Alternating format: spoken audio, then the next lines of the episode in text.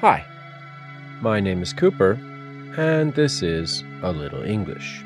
Every episode, I read a short story. After the story, there are three tiny lessons. This week, we are going to finish the story Selling Point by Norman Arkawy from 1955. So, what happened last week? We met Ira, who is a nice salesman working for the U.S. Robot Company. He was going door to door selling robots. But not just any robots.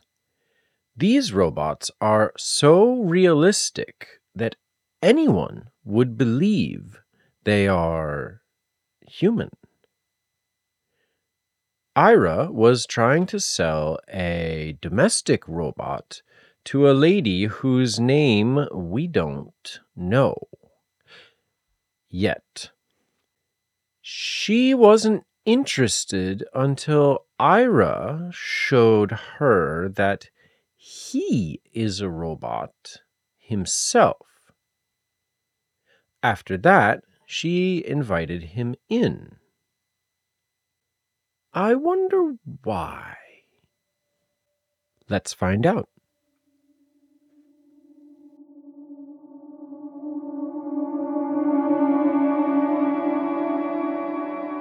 Sit down, the woman said, and rest a while. Thank you, madam. He sat. But, of course, I don't need the rest. Model 1s can do strenuous work for 23 out of every 24 hours.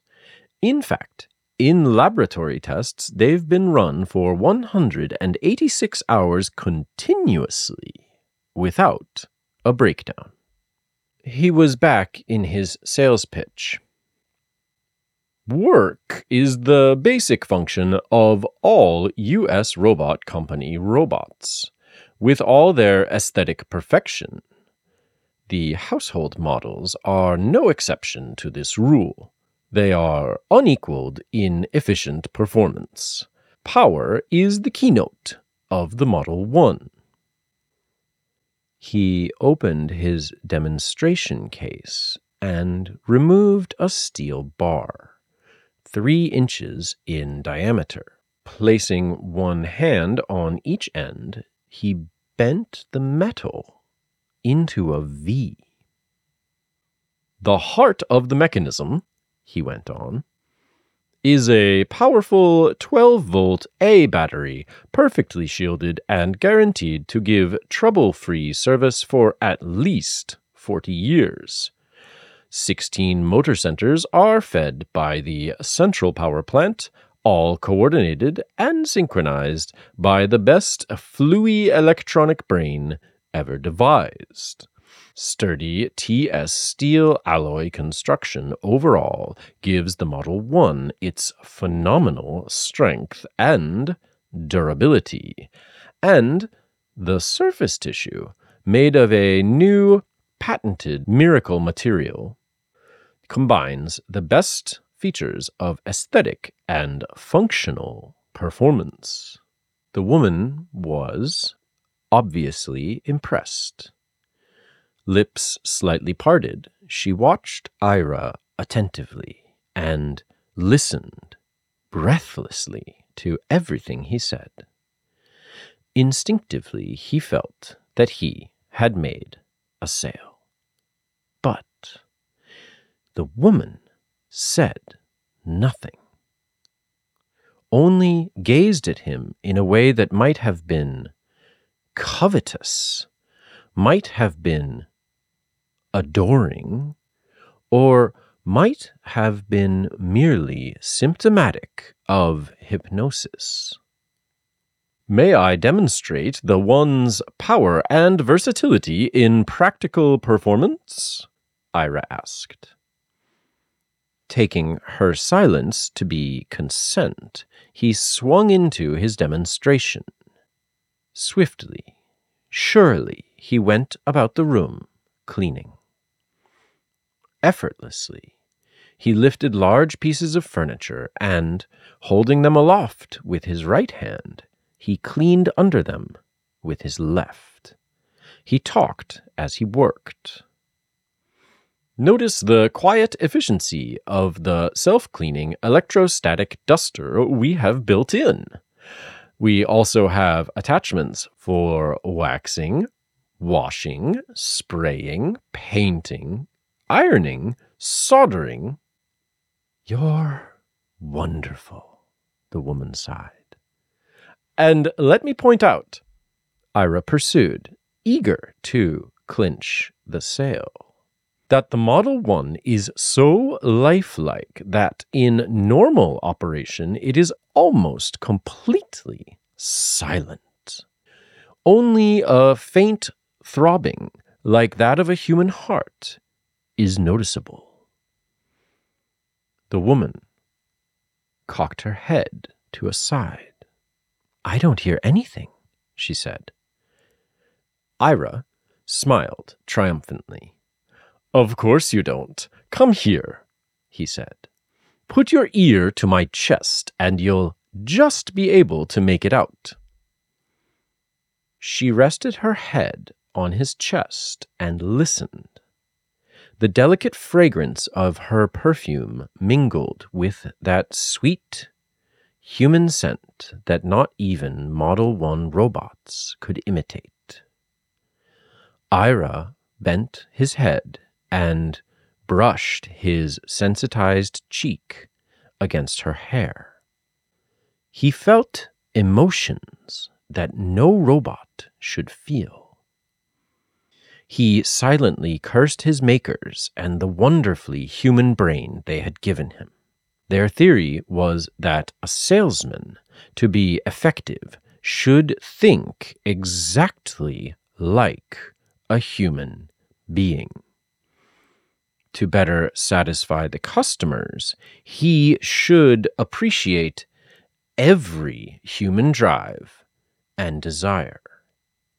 But it was wrong to feel like a man, to desire like a man, to hurt like a man, and be unable to ease the pain because he was not a man. For once, U.S. Robot had gone too far.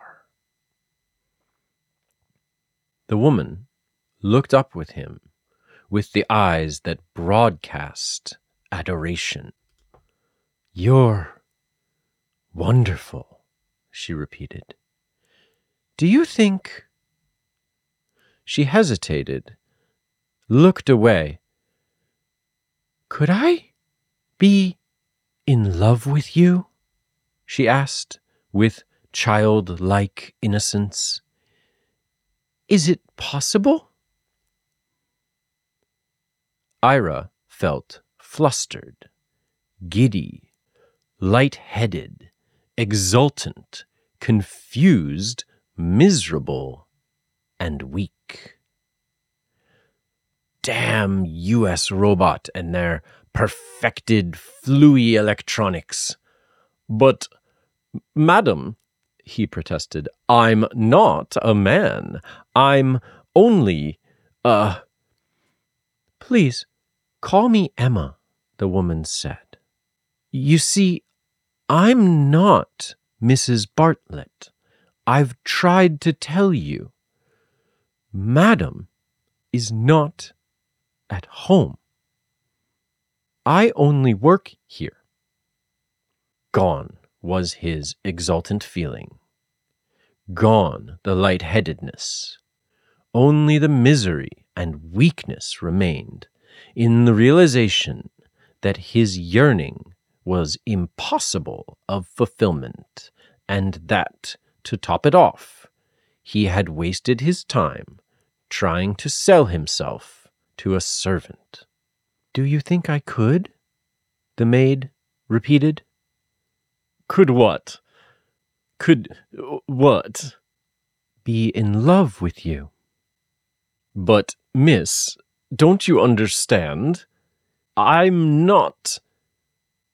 My name is Emma, she said softly. She smiled, and he fought down an overwhelming urge to touch her, to kiss her pink, inviting lips. He stood rigid. He wanted to cry out in his torment. Her hand reached out to him, and he felt her fingers touch his. Electricity tingled up his arm and through his chest. Automatically, he repeated his cursed disavowal of humanness. Vaguely, he heard his own words, sounding like an echo in his ears. I'm a, a robot. I know, Emma said quietly. Then she held up her right hand, revealing the identification stamp on her wrist. Model M. Feminine. Serial number 613912V. Amalgamated Androids Incorporated. A moment later, the android was in his arms. He held her close, dizzy with the sensation of this new emotion with one of his own kind. Several moments later, he pushed her gently away from him. Pack your bag, Emma, he said. She looked at him, starry eyed, but quizzically. But my work, madam, will be furious. Your bag, Emma, he repeated. When our companies built us, they made us as near human as possible. Perhaps too much so. If we can work for humans, we can also live like them. US robots and amalgamated androids have just lost two employees. Your bag. Being an android, she could work faster than any human counterpart. Her bag was packed in nothing flat.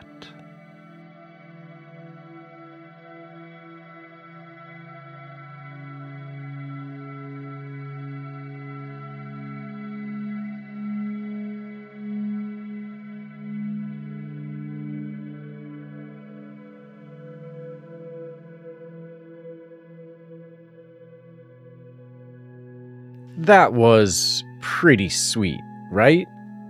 Actually, romantic.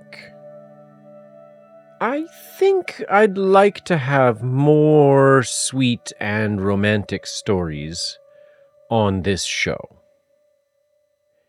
If you were wondering why I read so many old science fiction stories, it has to do with copyright law. Basically, once a certain number of years has passed, art becomes available for people like me to use for free. That's what I'm talking about in the credits when I say public domain. So, like uh, the first Winnie the Pooh book only entered public domain last year. That's a problem for this podcast because really old stories tend to be pretty difficult for English language learners. It's just a different style of writing. But a lot of old science fiction stories were produced and published so cheaply that a lot of them never had copyright in the first place. And a lot of those stories, like this one, are pretty easy to read and pretty fun. Anyway, for the next few weeks, I will read stories that I wrote myself and are made for English students. I have enjoyed my rest, and I have some good stuff coming up for you. How about some tiny lessons? The big picture is full of Valentine's hearts.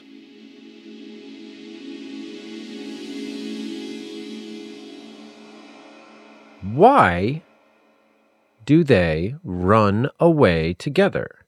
I mean, yeah, they're in love, but why run away?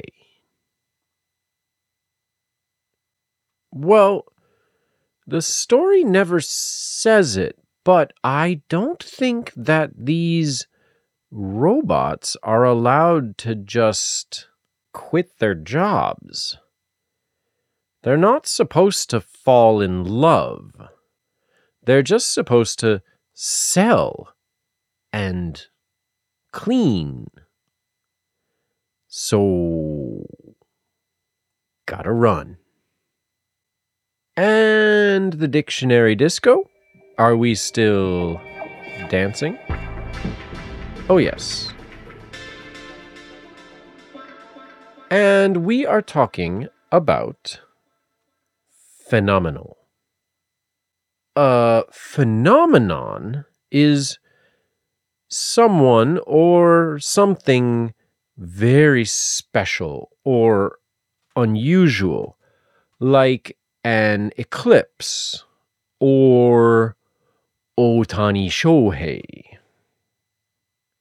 So, if something is phenomenally strong, it's like extremely, unusually strong. And how about adoration? If you adore someone, you love them. More than love, you think they are just the best.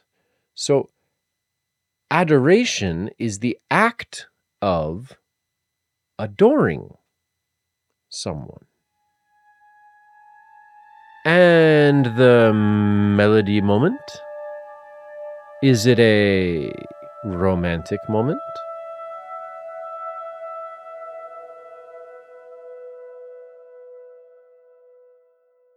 Sure, it is, because we are talking about which is the sound that is made by the letter W. And for a lot of my students, this is a really difficult sound. Why? Because they don't do a kissy face. Yeah. To make this sound correctly, you need to make a kissy face, like a little child trying to kiss their mom. And then open. Try it with an ah after it. Wah. Wah. Wah, wah, wah, wah, wah, wah, wah, wah, wah, wah, wah, wah, wah. Go ahead, do it. On the train or in your car. Practice with me. Wah, wah, wah. Wee, wee, wee. Fun.